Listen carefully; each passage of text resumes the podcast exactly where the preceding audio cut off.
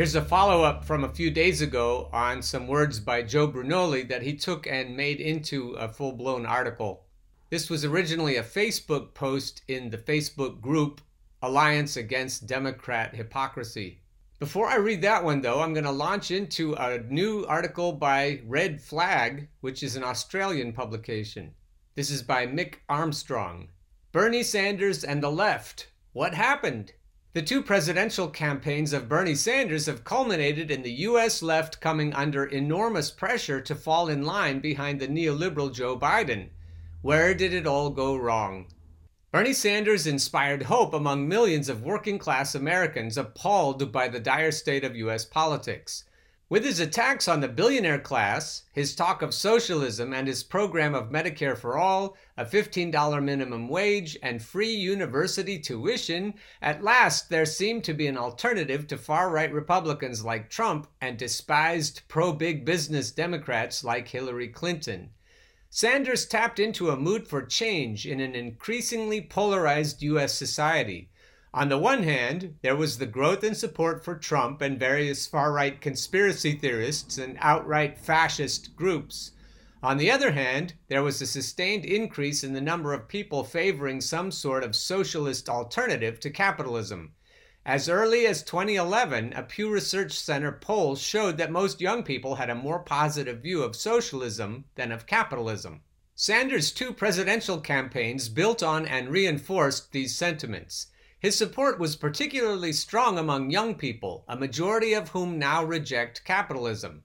This was an important development in a country where there is no equivalent to the Australian or British Labour parties and where socialist ideas of all stripes had long been marginalized by the Cold War anti communist consensus. A further reflection of this trend was the growth of the Democratic Socialists of America, which now claims something like 70,000 members. You don't have to scratch too deeply beneath the surface to understand why this shift occurred. The 2007 2008 global financial crisis resulted in millions of US workers losing their jobs and or their homes. But the banks and the giant financial corporations that caused the crisis were bailed out to the tune of trillions of dollars by Democratic President Barack Obama. Workers' taxes paid for those handouts. Well, no, sorry. The Fed printing money into existence paid for those handouts. But I digress. The US, like most of the Western world, has become an incredibly unequal society. The minimum wage is derisory. Today's young people are set to be worse off than their parents' generation. Compounding all that are endemic racism and militarism, the unrelenting police shootings of blacks, and the long decades of murderous wars from Iraq to Afghanistan justified by rampant Islamophobia. The bind was that there were limits to Sanders' politics, which constrained and eventually reversed the radical potential of his campaign. By the standards of most other Western capitalist societies, Sanders was a moderate social democrat. He was, for example, nowhere near as left wing as Jeremy Corbyn in Britain. Sanders could seem much more radical than he actually was because of the abysmally right wing nature of U.S. politics. While his program put forward important individual reforms, it was not an anti capitalist program, and Sanders never called for getting rid of capitalism. Sanders is not an opponent of U.S. imperialism. He is a strong advocate of a hardline U.S. stance against China, is pro Israel, and has long standing connections with sections of the military industrial complex. From early in his political career in Burlington, Vermont, Sanders was a strong backer of the police. So, unsurprisingly, he has refused to support the Black Lives Matter demand to defund the police. These serious limitations of Sanders' politics were glossed over or apologized for by most of his supporters on the left.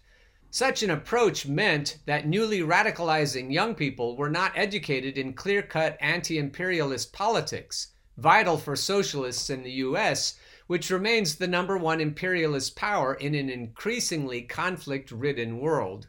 Furthermore, while Sanders called for building a movement, it was a movement aiming to get him and other progressive Democrats, such as Alexandria Ocasio Cortez, elected to office, not a movement of workers and youth to fight in the workplaces and on the streets for major reforms or to challenge capitalism. The bigger problem limiting the radical potential of the Sanders campaign was that it remained trapped within the framework of the Democratic Party, the number two party, barely, of U.S. imperialism. Born as the party of the Southern slaveholders, the Democrats have always served the interests of the rich and powerful and of U.S. military might. From Wilson to Roosevelt to Truman to Kennedy to Johnson to Clinton to Obama, Democratic presidents have waged war after war of pillage and plunder. Attempting to reform the Democrats is an utter dead end for socialists. What is vitally needed in the U.S. is a genuinely radical working class political alternative to the Democrats. Sanders could have helped build such an alternative if, after his defeat in the 2016 primaries, he had run as a social democrat against both Clinton and Trump but despite facing a brutal dirty tricks campaign by the Democrats' corporate establishment, Sanders offered no alternative to his many supporters. He called on them to back the despicable Clinton. Despite his supposed independent status, Sanders incorporated himself deeper and deeper into the Democratic mainstream after the 2016 elections. He tried to build not a left wing alternative to the Democrats, but a mildly progressive faction very much loyal to this party of big business. Ding, ding, ding. To prove his loyalty in the 2018 midterm elections, Sanders campaigned for liberal, centrist, and right wing Democratic candidates.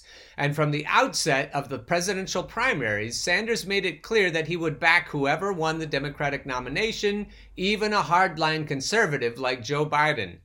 Although he was again savagely done over by the Democratic establishment, Sanders remained true to his word.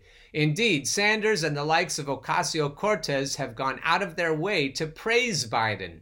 In order to get on board left wingers hostile to Biden, Sanders and other liberal Democrats have painted Biden as some sort of savior of workers' interests against Trump. This is despite Biden making it crystal clear that he will not back any of Sanders' policies and focusing his campaign on making concessions to right wing Republicans worried that Trump's behavior discredits U.S. imperialism's standing in the world. So rather than working for a break from the Democrats, Sanders and the likes of Ocasio Cortez have acted as a safety valve for U.S. capitalism's B team, they have tried to channel a growing radicalism, especially among young people, back into the discredited Democrats. Following this same trajectory, the Democratic Socialists of America have been increasingly incorporated as the progressive wing of the Democrats. Sanders has joined a long line of past liberals, progressives, and social democrats who have helped prop up the Democratic Party in the face of mass upsurges of disaffection by giving it a seemingly radical face. These various progressives have played and continue to play a vital role in maintaining the stability of U.S. capitalism. Their role is one of the key factors in explaining why U.S. workers don't have their own party independent of the two mainstream capitalist parties, even a pathetically inadequate one like the British or Australian Labour parties.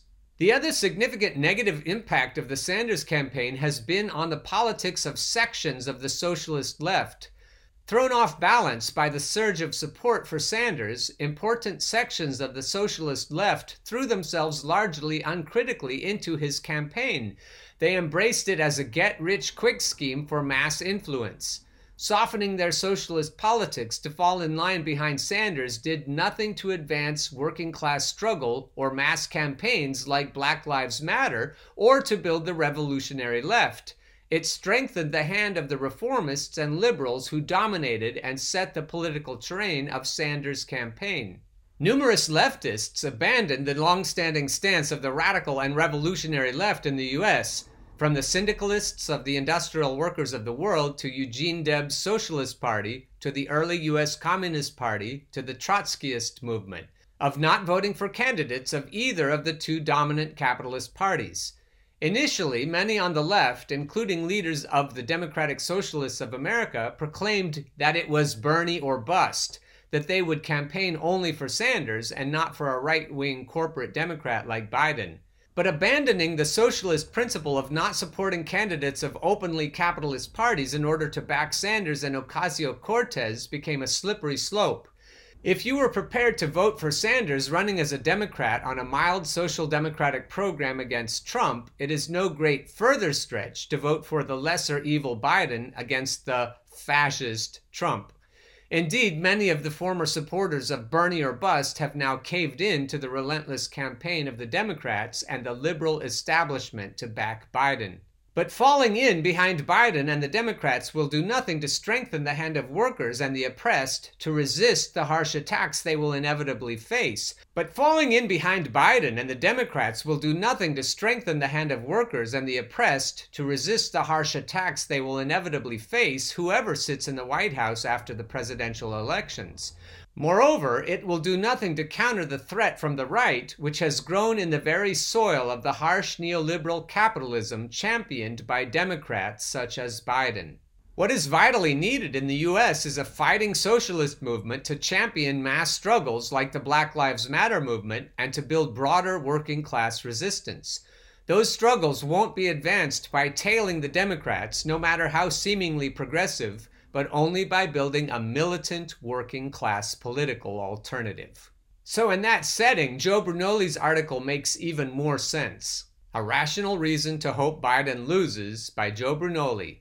If he wins without the left, progressives like Bernie and AOC will be stripped of all power. And here's an aside for me Bernie and AOC know exactly what's going to happen after Biden wins. They ain't gonna get squat.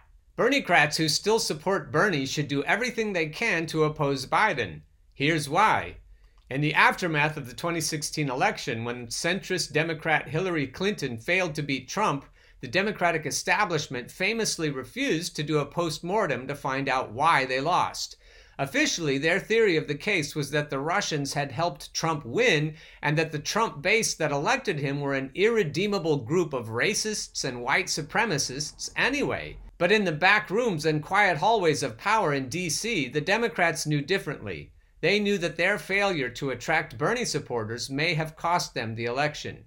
That is why they reacted to the loss by making Bernie part of the Senate Democratic leadership. On November 16th, just days after the massive electoral loss, Bernie Sanders was named chairman of outreach during a closed door Senate Democratic caucus meeting. Senator Debbie Stabenow of Michigan said Sanders was brought into the leadership to better represent the different factions of the Democratic caucus in decision making. We want to expand on that, and he will be reaching out to all our allies, she told reporters. This was an obvious but very logical move to signal to Bernie's base that they still had a place in the Democratic Party. But things are different in 2020. Four years ago, Hillary was very accommodating to both Bernie and his supporters. She actively tried to woo Bernie's base and she even campaigned with Bernie. The two appeared many times together at events to demonstrate their cooperation and push for party unity. But there is nothing like that happening this year. In fact, just the opposite is happening.